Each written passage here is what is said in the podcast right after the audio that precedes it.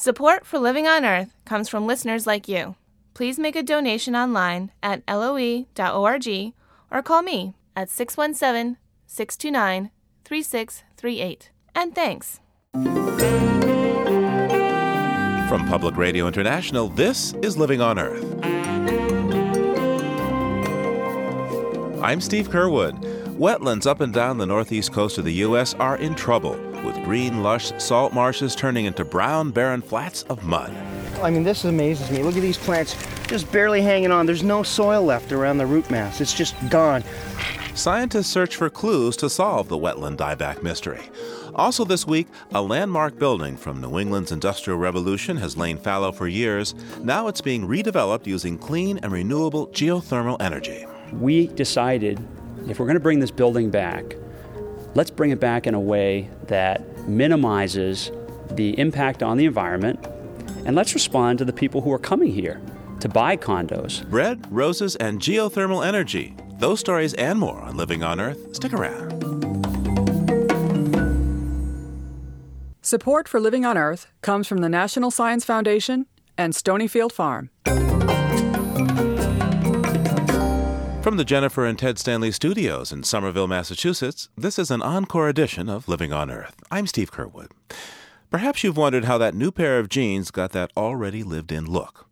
They may have gotten that way in a factory in Mexico where the jeans are hand rubbed with sandpaper, sprayed with color and bleaches, or even washed with rocks. It seems there's a price for fashion. A lot of water and chemicals are used in the process. Jana Schroeder traveled to a place that was once the blue jean capital of the world and has our story.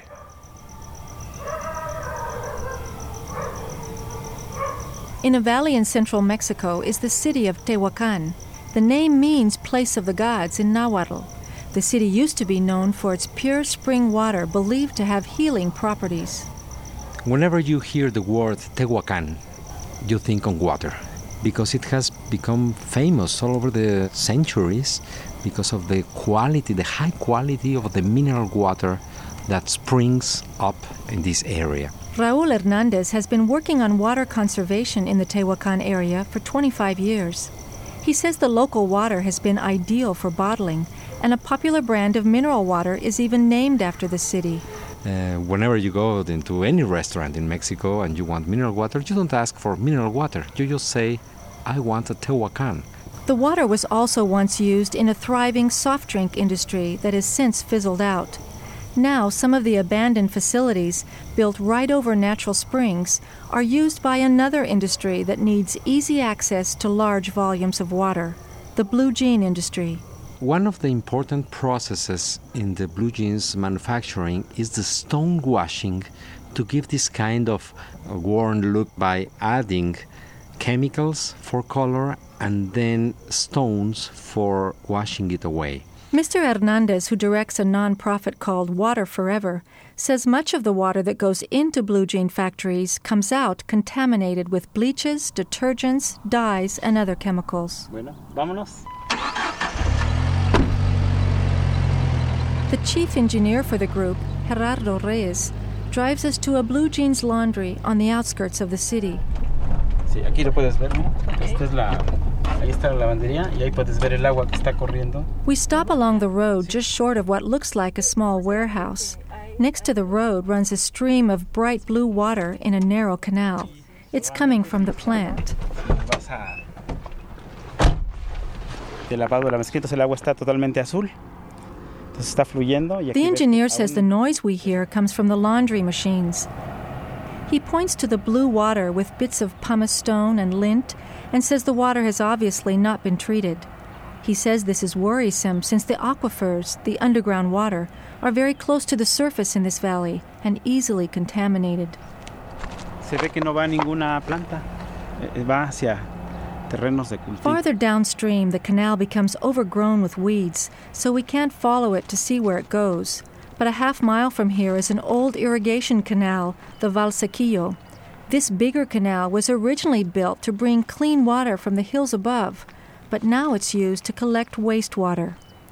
Local environmental authorities are trying to crack down. Here we have the last inspection we have done in a laundry Martina Atella heads Tehuacan's Environment Office, which has banned any new blue jean laundries within city limits. Since he took this post last year, he's been inspecting those already operating. Sometimes that they do not want to open the door. It's one of the problems. We have to be in the right place at the right moment. What we need is to have a permanent inspection to see what is really happening there. At one facility, Mr. Atella found a treatment plant installed, but sitting idle. Critics of the industry say that's not an isolated case. But Mr. Atella points to what he thinks is a bigger problem.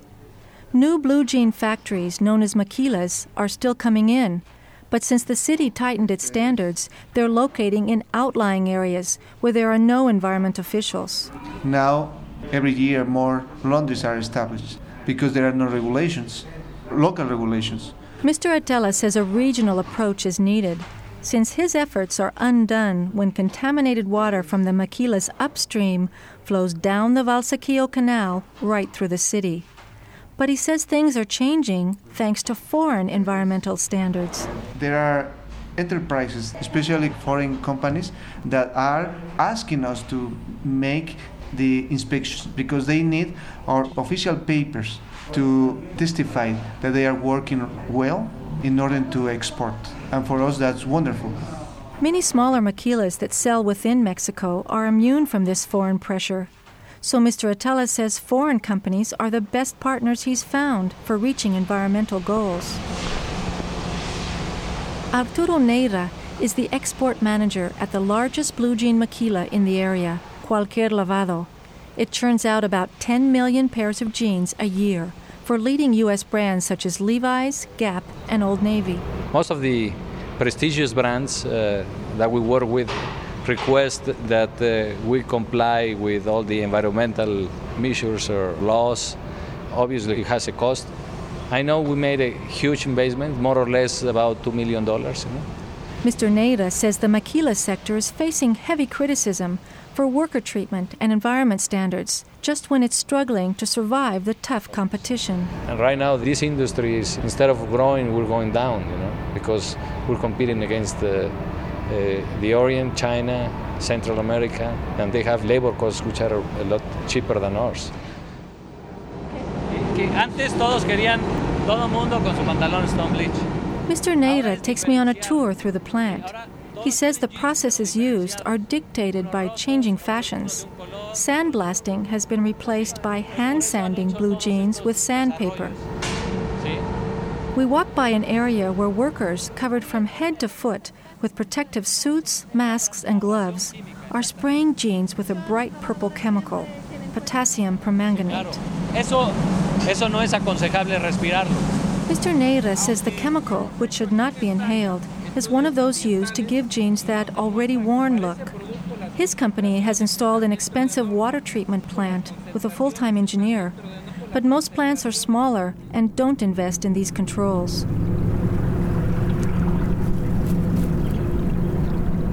Out behind the plant, Mr. Neira points to a small stream of clear water he says is the treated water from his factory.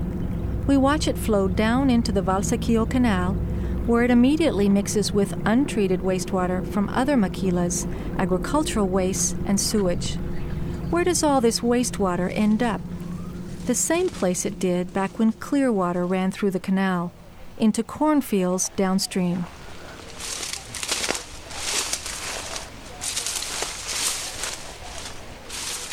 Martin Barrios, the director of a human rights commission in Tehuacan, accompanies me about 12 miles down the valley to the farming community of San Diego Chalma.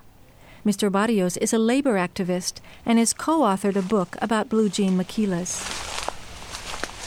From the highway, we walk a short distance into a cornfield fed by an irrigation ditch filled with dirty water. esta milpa? Esta milpa es joven y precisamente ayer o antier fue regada. Look at this cornfield. You can see it was irrigated yesterday or the day before. He picks up some of the soil. It has a bluish gray layer on top that crumbles in his hand. Aquí es donde terminan finalmente su recorrido las aguas azules de las lavanderías. This is where the blue water from the laundries reaches its final destination. Look at this handful of soil. It's all blue. Unfortunately, the negative side of globalization has brought this pollution from blue jeans to the fields, and now it contaminates the food we eat in Tehuacan. Local authorities concede that watering food crops with untreated industrial wastewater is a problem. Still, they say they haven't tested the liquid to find out exactly what's in it. Mexico has environmental standards that limit the contaminants allowed in industrial discharge. Yet, 10 years after the standards went into effect, authorities in Tehuacan say inspections are still only in the planning stage. A treatment plant at the end of the canal is also still on the drawing board. Dicen que ya va a venir la planta tratadora. Tiene la planta tratadora dos, tres, seis años. They've been saying a treatment plan is coming for the last six years. Every year they say, next year. We need to demand that the treatment plant be built and paid for not just by the town. These foreign plants have to pay for the problem they're creating. It's everyone's responsibility. New blue jeans used to come off the shelf stiff and in a dark navy color. They took months to wear in. Some of today's young consumers may not remember that. Activists like Martin Barrios wish more people would ask what it takes to give jeans that already worn look and feel the first time you slip them on. For Living on Earth, I'm Janice Schroeder in Tehuacan, Mexico.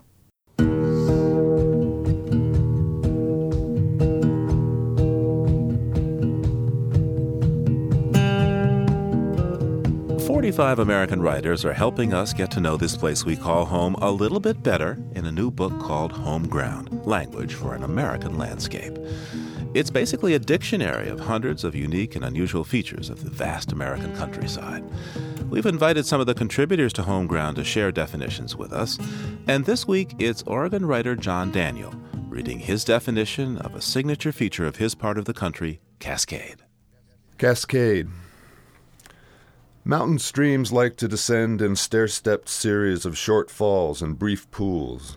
In these cascades, water alternates between two energy states, much like air shifting between super and subsonic flow. The white water of the falls is the fluvial equivalent of a sonic boom. Cascade is used more broadly to mean a rocky stretch of white water, less steep than a waterfall, but steeper than a rapid. The Cascades of the Columbia River formed several centuries ago when a massive slide filled the channel in the mid Columbia Gorge, presented Lewis and Clark's Corps of Discovery with a three mile stretch of chutes and falls boiling in a most horrible manner, according to William Clark's journal. Rafting or boating the gorge was the last leg of the Oregon Trail for many early immigrants. Some lost all they owned to the Cascades, and some lost their lives. Now drowned in slack water behind Bonneville Dam, this reach of river gave the Cascade Range its name. John Daniel lives and writes in the hills just outside of Eugene, Oregon. His definition of cascade is in the book Home Ground Language for an American Landscape, edited by Barry Lopez and Deborah Gwartney.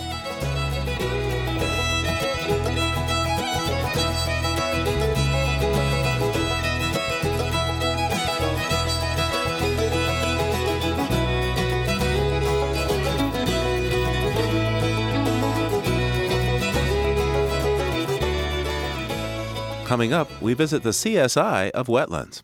That's just ahead on Living on Earth. It's Living on Earth. I'm Steve Curwood. Coastal wetlands help filter water and provide some of nature's best protection from storms. But in parts of the northeast coast of the U.S., something murky is going on in wetland salt marshes, and scientists are perplexed. Once healthy green marsh grasses are now mottled with patches of brown stalks. Researchers call it sudden wetland dieback, and it's happening from Maine to New York. Living on Earth's Ashley Ahern went to the wetlands to investigate. The Wellfleet Salt Marsh on Cape Cod, Massachusetts stretches for acres. Green grasses sway gently above dark brown muck, tapering off into blue ocean. From a distance, it's a painter's paradise, the picture of wetland health. But walk a hundred yards or so into the marsh, and the scene is a bit different. This is all was formerly plants. Here's the old stalks. Here's that's all root material. There's all this was vegetated and it has all died back. Steve Smith is a plant ecologist for the Cape Cod National Seashore. He's crouched down in the muck, plucking at the dead stalks of what used to be green marsh grass. But I mean, this amazes me. Look at these plants just barely hanging on. There's no soil left around the root mass, it's just gone. All that is gone. The grass roots hold the marsh together, and when they die off, all that's left is mud, riddled with thousands of thumb and fist size holes. Chunk by chunk, it separates and washes out with the tide. Wetlands become unhealthy for lots of different reasons, but the brown patches of this sudden wetland dieback don't follow any logical pattern. That's what's perplexed us because this pattern of dieback does not correlate in any obvious way with the typical stressors on plant physiology and salt marsh plant vigor. Stressors like pollution, drought, flooding, or ice damage have been ruled out. But for every killer scientists cross off the list, another presents itself. In a wetland estate away, plant pathologist Wade Elmer of the Connecticut Agricultural Experiment Station takes some samples of sick plants at Hammonasset State Park. We're the CSI of the plant world here. Elmer specializes in a plant eating family of fungus called Fusarium, which he thinks is causing lesions on the tips of the marsh grass. This is of interest to me because there's a lot of death on there. And if you look, if you, if you look at how the sun shows through the leaf here, you can see all the little lesions beginning to form there. And this is where I isolate a lot of Fusarium. But this isn't your day to day crop devouring variety of the fungus. This is a brand new strain of Fusarium and Elmer's got some good evidence that it might be part of what's killing the northeastern wetlands. What I find is that plants that are showing tip dieback, when I take them back to the lab and isolate them, about 80% of the pieces that I put onto an agar plate will give rise to a fusarium colony, suggesting that there's a lot of fusarium on this dying tip back. Elmer's colleague Jim Lamondia searches for clues in the marsh as well. But he's working from the bottom up. In a metal pail, he rinses muck off a clod of marsh grass roots in search of nematodes. A nematode is a plant parasitic roundworm. They typically have uh, stylets that they, they stab the plant cells with and uh, suck cell contents out, and they cause plants to be stunted and do poorly. In the Hammonasset marsh, Lamondia has found a type of root knot nematode that only lives in wetlands. As he washes the mud away from the marsh grass sample, he looks for tiny white pustules, or galls, full of nematode eggs. There we are, one right there. Okay, what we have here is a sort of an egg-shaped gall at the end of the root system, which will have probably, I would guess, maybe a dozen nematodes inside it once we once we dissect this out under the microscope. So it's like a nematode nest. Exactly. It's a feeding site for them, and they develop and produce hundreds of eggs each, and then it spreads from there. Lamondia has found high concentrations of nematodes in these grasses.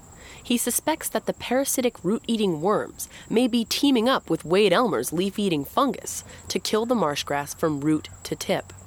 He and Elmer aren't the only ones following up on their hunches. Another scientist in Rhode Island plans to study nocturnal crabs that might also see marsh grass as a tasty treat.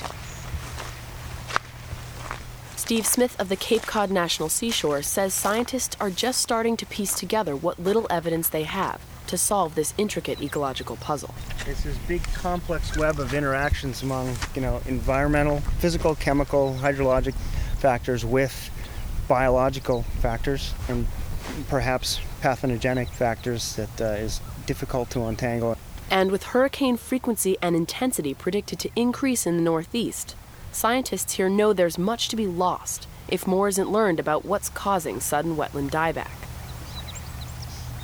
For Living on Earth, I'm Ashley Ahern in Wellfleet, Massachusetts.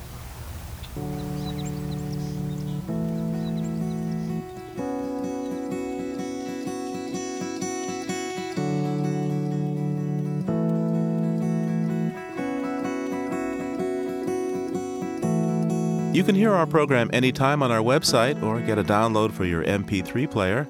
The address is loe.org. That's loe.org. You can reach us at comments at loe.org. Once again, comments at loe.org. Our postal address is 20 Holland Street, Somerville, Massachusetts 02144. And you can call our listener line anytime at 800 218 9988. That's 800 218 9988.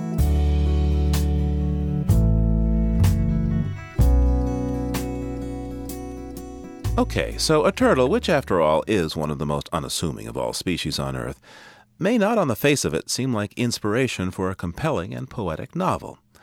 But then again, the turtle we have in mind was very real. For 40 years, she resided in the garden of Gilbert White, the author of The Natural History and Antiquities of Selborne. White is considered to be one of England's first ecologists. In his nature writing classic, White observed the turtle and noted its comings and goings in meticulous and, yes, loving detail.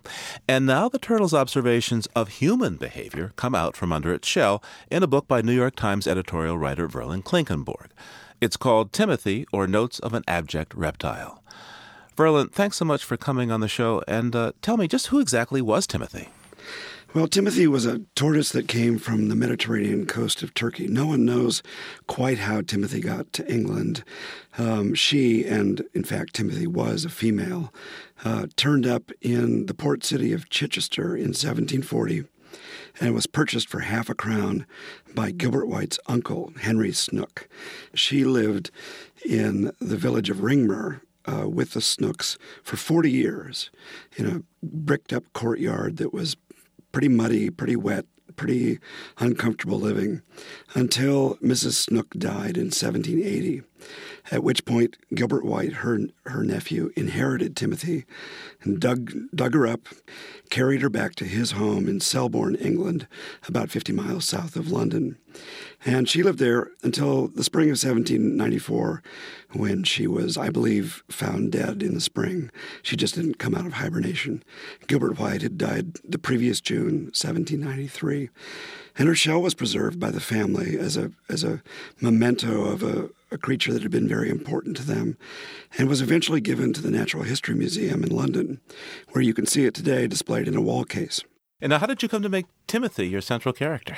Well, I had been interested in Gilbert White for a long time. He had written a book called The Natural History of Selborne.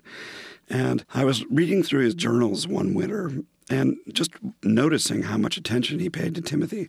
He weighed her, he watched her diet, he watched her hibernate, watched her come out of hibernation. And it just occurred to me that it would be fun to write a book in which the tortoise watched the natural historian. And it was one of those ideas that seemed complete in itself. I wrote down in my notebook, do this. And uh, the next day I was off. Verlin, I wonder if you could read this passage where Timothy the turtle describes how comical looking she finds us to be. Happy to do so.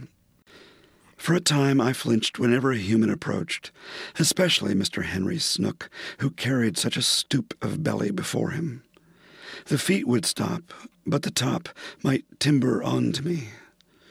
I still doubt the stability of the species. All that brain bulk merely to prop them up? Or are they less top heavy than they appear? oh my. What made you think of this perception? I mean, what, what what's the vision that came to your mind? Ah, that's how the turtle sees us. Um, it's really just imagination. Really just trying to understand what it would mean, for example, to be that low to the ground. One of the real things I noticed that was most helpful to me is I thought about how many postures does Timothy really have? Well, if you think about it, there's up and down, in and out, and that's basically it. But you think about a human and how flexible and mobile and adaptable, able to scratch anywhere, able to stand on one leg and hang from your knees from a tree bough. All of these things must have seemed so strange to a creature that had just a simple choice of postures.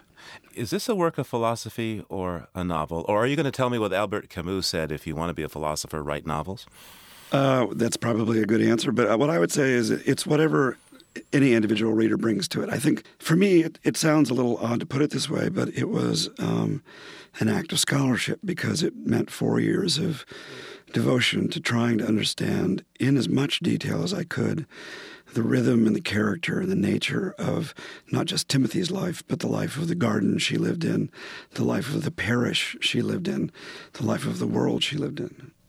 One of the perhaps your philosophical points might be, if I may, that the things that animals do perhaps make much more sense than some of the things that we humans do. There's a passage I'd like you to read. Uh, you start with the words, How the Naturalist Begins to Understand. How the naturalist begins to understand after years of study. He records the when and where and which of the birds of passage, beasts of the field? Those are the very questions that system is poised to answer.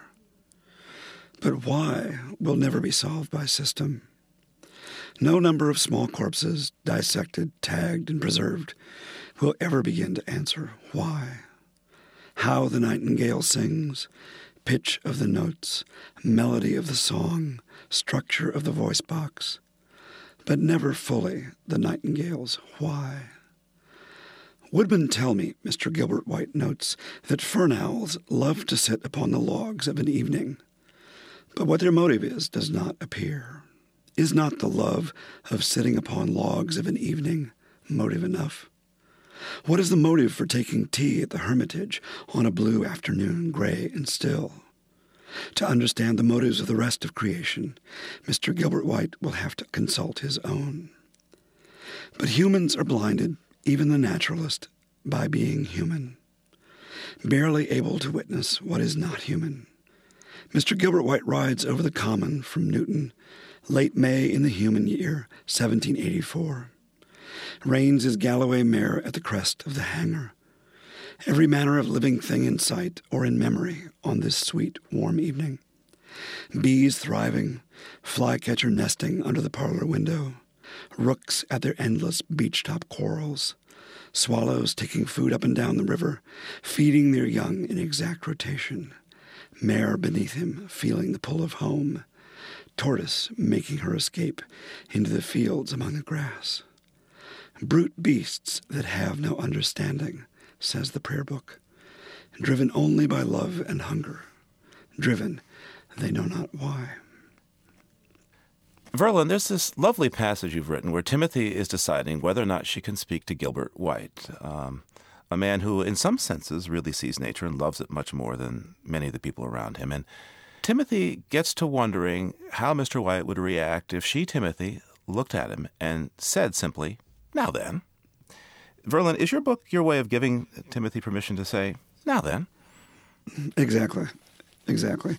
She's she says that she hides her words in her skull, in behind her obsidian eye. She calls it the stern the stern prow of her skull. And the point of, of language for Timothy is that language is how often humans, it's, it's the tool humans use to separate themselves from nature. They say simply, well, we talk and nothing else on God's earth talks. Therefore, we are unique, we're special, we have a special relationship to the creation itself, whether you frame that in a Christian context or in any other way. And Timothy's point is that um, to a certain extent, every creature, every species has its language, has its way of communicating, has its way of relating through meaning to the world around it. And that to say simply to Gilbert White, now then, would be to destroy his sense of isolation, to destroy his sense of privilege, the uniqueness of his place in life, which is something we humans take absolutely for granted and which is what enables us to be such a destructive, rapacious, environmentally overwhelming species. One last question before you go. Sure. If you were to actually sound like Timothy, take on her accent, what would she sound like? Well, I um, I'm going to leave that question to Dame Judi Dench. Okay. Is she making the movie of Timothy? I hope. I think she would have the perfect voice. Verlin Klinkenborg writes the Rural Life column for the New York Times. His new book is called Timothy or Notes of an Abject Reptile. Thanks so much, Verlin. Thank you very much, Steve. On the streets of Bangkok, Thailand, food is for sale on almost every corner. Pim Techamuanvivit grew up in the city eating the delectable treats. Pim now lives in California, but when she returns to Bangkok for a visit, she sees changes in the way food is being presented. When I was a little girl in Thailand, my favorite street snack, kanom krok, was sold not in a styrofoam or paper box like it is today, but in these little boats made of baitong or banana leaf. Back then, so many desserts or even savory foods were served in packets and containers made of everything from lotus leaf, banana leaf, or even the long, thin pandan leaf woven into a basket. Those were the original green packaging, local and sustainable, then plastic became less expensive. and the even cheaper styrofoam arrived. The opportunity to pollute the environment was equalized for all. These days, when I go home for a visit, I find fewer and fewer of these natural packages. When I see them, I can't help savoring a little taste of time gone by.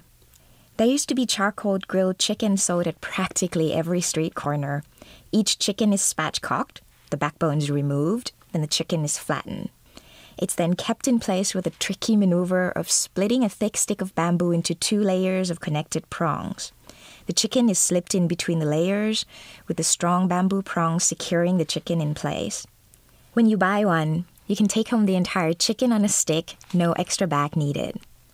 Among the best Thai dessert was khao lam, tubes of bamboo stuffed with sticky rice and coconut milk, sweetened with palm sugar.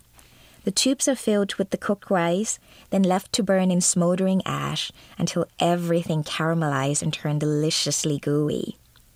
Another old favorite of mine is kanom jak, made of the meat of the jak palm mixed with coconut milk and flour, then wrapped in the leaves of the jak palm itself and secured with little sharpened sticks.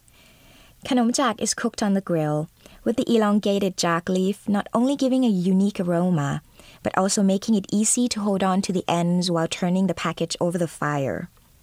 These little tricks are quite ingenious. They're simple yet elegant solutions that take advantage of local and renewable resources. Unfortunately, even among these few examples that remain, there are signs of the inevitable. Looking closely, I can see that the thin Kanom Jak packages are now closed with stapler clips instead of the sharpened sticks. The khao lam in a bamboo tube used to be topped by bamboo leaves folded like a giant cork. It's now covered instead with gaudy plastic. It's only a matter of time, I suppose, before these beautiful traditions disappear completely. Meanwhile, I'm savoring every one that I come across. I'm never sure if it will be the last time I'll ever see it. Pim Techamuanvivit writes a food blog called Chez Pim. To see photos of some of the delicacies she mentioned, go to our website, livingonearth.org. Coming up, what do you get when you mix rust, magnets, and olive oil? Find out in just a few moments, right here on Living on Earth. Support for the Environmental Health Desk at Living on Earth comes from the Cedar Tree Foundation. Support also comes from the Richard and Rhoda Goldman Fund for coverage of population and the environment. This is Living on Earth on PRI, Public Radio International. It's Living on Earth. I'm Steve Curwood. Coming up, a giant mill complex from the Industrial Revolution is being reclaimed for today's new Green Revolution. First, this note on emerging science from Ian Gray.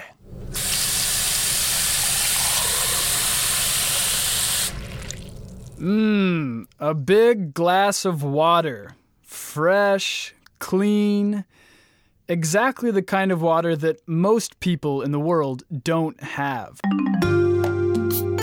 But a team of scientists at Rice University is developing a low tech filter that could help remove at least one unwanted contaminant from drinking water. The prime ingredients? Iron rust, magnets, and olive oil. The widespread contaminant is arsenic, a natural metal in rocks and sediments that can leach into groundwater. Conventional ways of getting rid of arsenic are expensive, but the scientists from Rice say they've found a way to do it for cheap. To start with, the scientists combined rust with a fatty acid commonly found in olive oil to produce a special nanoparticle. They mixed the small specks of rust into a liquid laced with arsenic. Arsenic naturally binds with other metals like iron, so the rust and arsenic stuck together. The scientists then planned to use a powerful magnet to pull the tiny particles out of solution, but what they found surprised them.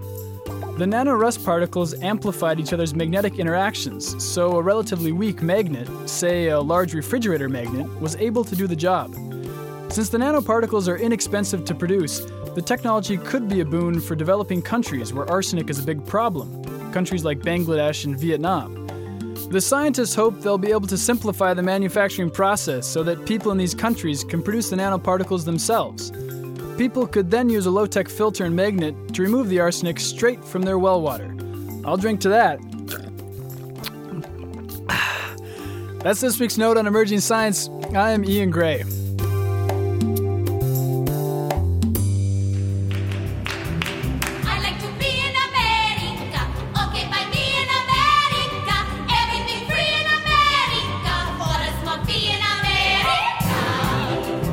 West Side Story is a musical vision of immigrant America played out in New York City. But the vision was born, as was its composer, Leonard Bernstein, just north of Boston in Lawrence, Massachusetts. Lawrence was the first stop on the way to the American dream for thousands of immigrants into the United States, including Bernstein's parents. The family was drawn from Russia by the boom created by the big textile mills of the first planned industrial city in America built on the banks of the Merrimack River. By the late 20th century, though, the dream had died. The mills were mostly shuttered, and Lawrence had become one of the poorest cities in the nation.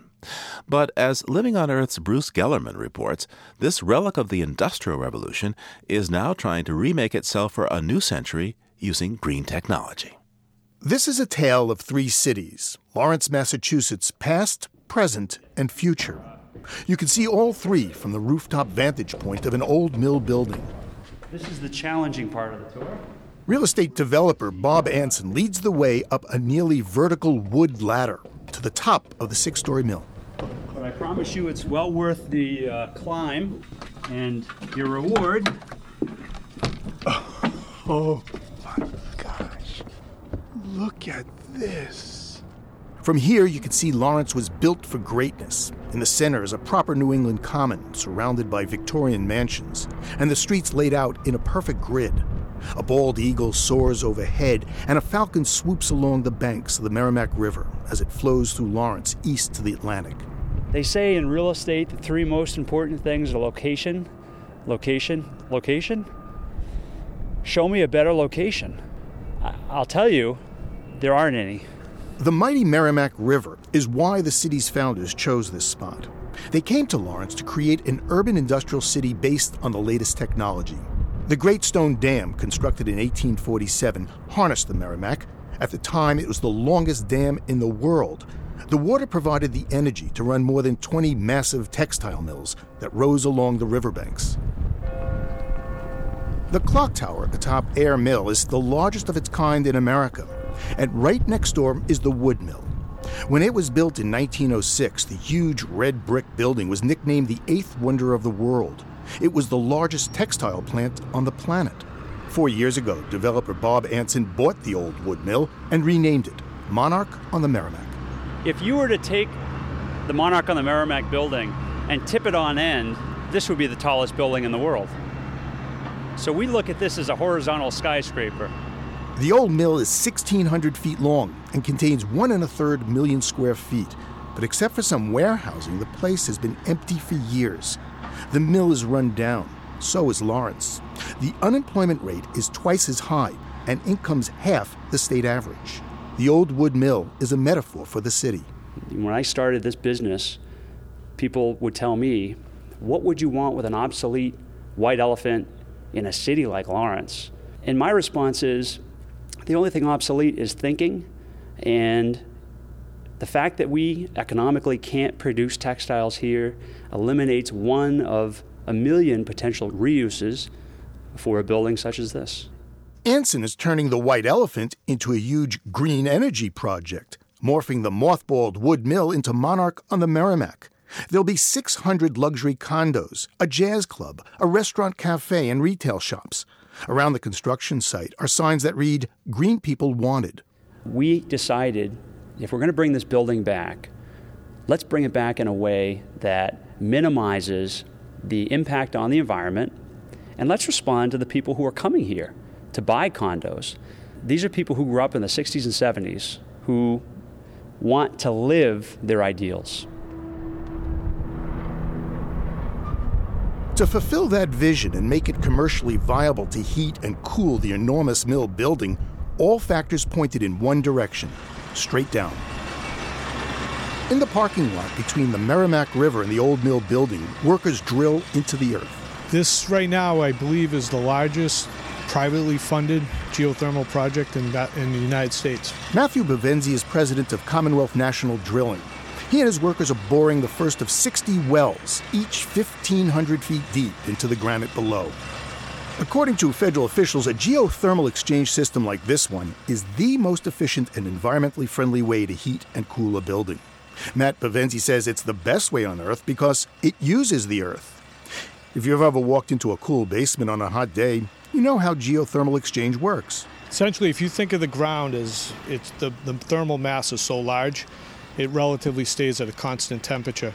At about five feet down, down to 1,500 feet, you can expect the ground temperature to be about 53, 54 degrees Fahrenheit. So the idea is that if you take the heat load or the cooling load from a building and pump that into the ground, that the ground's temperature is going to stay constant so you can regulate what temperature your building would be just by the temperature of the ground. So what you do is, let's say in the summer, you've got hot water that you, you kind of comes out of the building. It goes into the ground, and it comes out much cooler. Exactly. And essentially, if the building is 80 degrees and you know the ground's 54, over time you just keep pumping the 80 degree temperature into the ground. The ground will cool that down, and then you bring the net difference, the cooling effect, back into the building, which will drop the building's temperature. And in the winter, you reverse the process. Exactly. Monarch on the Merrimack's geothermal exchange system is expected to save condo owners about 30% on their heating and cooling costs. The only fossil fuels used are to run the pumps and compressors. Bob Ansin says you'd have to plant a forest with 600 acres of trees to derive the same benefit to the environment as the project will save in terms of global warming gases. And on top of the building, next to the penthouse lofts, which may have solar panels, Ansin plans to build a 7,000 square foot green roof. Which will have trees and have plants and have grasses, specially built to hold water as much as possible. That will help prevent sewers on the ground from overflowing into the Merrimack River and keep the building cooler. But Ansin's project isn't just about protecting the environment for the future, it's also about preserving the past. The mill building may be empty today, but it's filled with history. The wood mill was a, a modern, for its time, a very modern place. Patricia Jasane is executive director of the Lawrence History Center. She says the city lies at a critical junction in American industrial, cultural, and technological history. It's where the American labor movement was born. When I was a boy working in the mill, never dreamed of a day the wheel was still. Thought the work in the weaving room went on forever. By the turn of the 20th century, mill owners who had started as urban idealists had become cold hearted industrialists. When the word came up from the Lawrence Mill that the strike was on and three men were killed, I said there'd be more to pay before the day was over. Hundreds of thousands of workers came from Ireland and Italy, Eastern Europe, and the Middle East to work the mills. Lawrence became known as Immigrant City, a place of squalid tenements and horrendous factories. When the river turns the wheel, money in your pocket and you got a good deal. Back down another when the company fails. The river turns the wheel. The river turns the wheel. The river turns the wheel. With all the mills, you had the same kind of conditions. You had the machinery, which was incredibly loud. Construction workers converting wood mill into Monarch on the Merrimack recently found these old recordings of mill workers and weaving machines. Uh, the machine would start up, you know, it would start and, and it might have like a humming noise. It wasn't like the weave room. The, we- the weave room was. Oh my God. 25,000 people worked in the mills. Most were women, many were children, some as young as seven years old. It was very dangerous work. Injury was very, very common, as well as illness from the working conditions of the dust that would build up. A third of the workers died before they were 25. In the winter of 1912, a new Massachusetts law went into effect, cutting the work week from 56 to 54 hours. Mill owners responded by speeding up the looms. The workers, 20,000 strong, went on strike. The Lawrence Mill owners struck back, with goon squads beating up workers. The National Guard was called in. For three months, the workers held fast, demanding bread, increased wages, and roses, respect.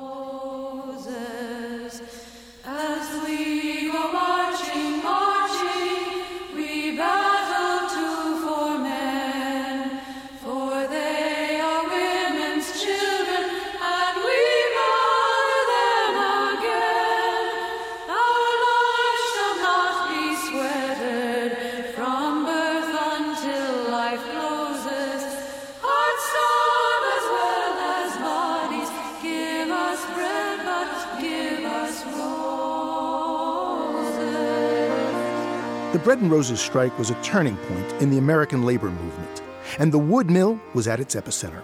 Developer Bob Ansin. 90 odd years ago, had we been in this spot, in this mill, on this floor, this, you would be seeing workers sabotaging their machines.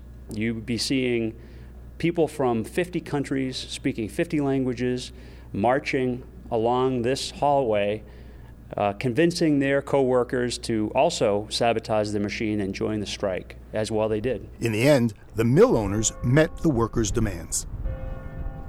But at the end of World War II, textile manufacturers pulled the plug on Lawrence's mills, moving machinery and jobs to the south, then overseas, draining the lifeblood out of the city. For a while, mainframe computers were manufactured in Wood Mill. Then that technology became obsolete too, and companies again left Lawrence. Unemployment soared. In the 1990s, the city became known as the arson capital of the country. Lawrence was dying. That's the situation developer Bob Ansin found when he arrived with his plan to turn historic Wood Mill into Monarch on the Merrimack, mindful of the past, but with one eye on the future and the other on the bottom line. I didn't become a green developer through being an environmentalist. It's less risky and more profitable to use green technologies. I see this as smart business. It's a double green bottom line, part of a growing trend, says housing consultant Ed Connelly. What I see is I think the financing side of this is starting to drive it. Connelly is president of New Ecology. His firm helps developers design and build green, affordable housing projects. He says in recent years there's been a fundamental shift among large financial companies interested in backing geothermal and other renewable energy projects. So it's a very big change. I've been doing this kind of work for 10 or 15 years, and 15 years ago, you talked about this to corporate people, and they looked at you like you were a crazy tree hugger, and now that's changing. Connelly says Monarch on the Merrimack is such a big geothermal project that if it's successful, it's bound to have a huge economic impact on Lawrence, Massachusetts, and serve as a model for other projects. Still, that's a big if. In a real estate market, I mean, obviously it's it's very complex, and location, location, location is still the mantra that people are not going to go way out of their way just to buy a green building. At least most people won't. But I think that in an increasingly competitive marketplace, that this is going to be one of the distinguishing characteristics of buildings. That's what developer Bob Ansin is banking on. His Monarch on the Merrimack project is a $200 million bet that by restoring one old mill building in Lawrence using green technology, he can help revitalize a city where hopes and fortunes once soared. We came to Lawrence with a vision for how to bring a place that was built for one economic reality, how to bring it back for today's economic reality, and how to do it in a way so that my kids and my kids' kids will never find themselves in a position of having to say, gee, too bad it wasn't built sustainably. Ansin says there are still more than 13 million square feet of vacant mill space in Lawrence. That's more square footage than all of the football fields in the country combined. But the space is shrinking. Recently, Winn Development, one of the largest affordable housing developers in the country, announced plans to renovate 10 more mill buildings in the city. Using green technology, they'll put solar panels on the roofs and explore the possibility of hydroelectric power from a tributary of the mighty Merrimack, the river that flows through the city of Lawrence, Massachusetts, birthplace of the American Industrial Revolution and perhaps reborn in the Green Revolution. For Living on Earth, I'm Bruce Gellerman. When the river turns the wheel, money in your pocket and you got a good deal. Back down another when the company fails. The river turns the wheel. The river turns the wheel. River turns the wheel.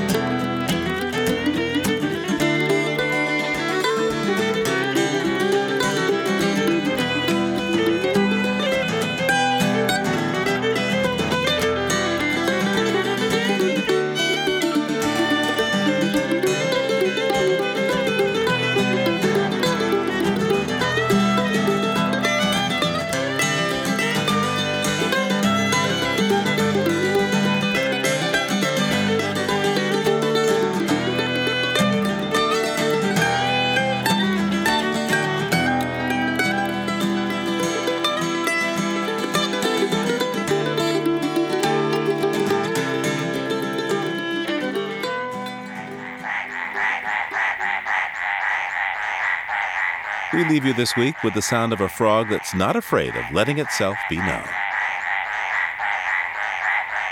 Carlos Davidson recorded these mountain tree frogs barking away in the Coconino National Forest in Arizona.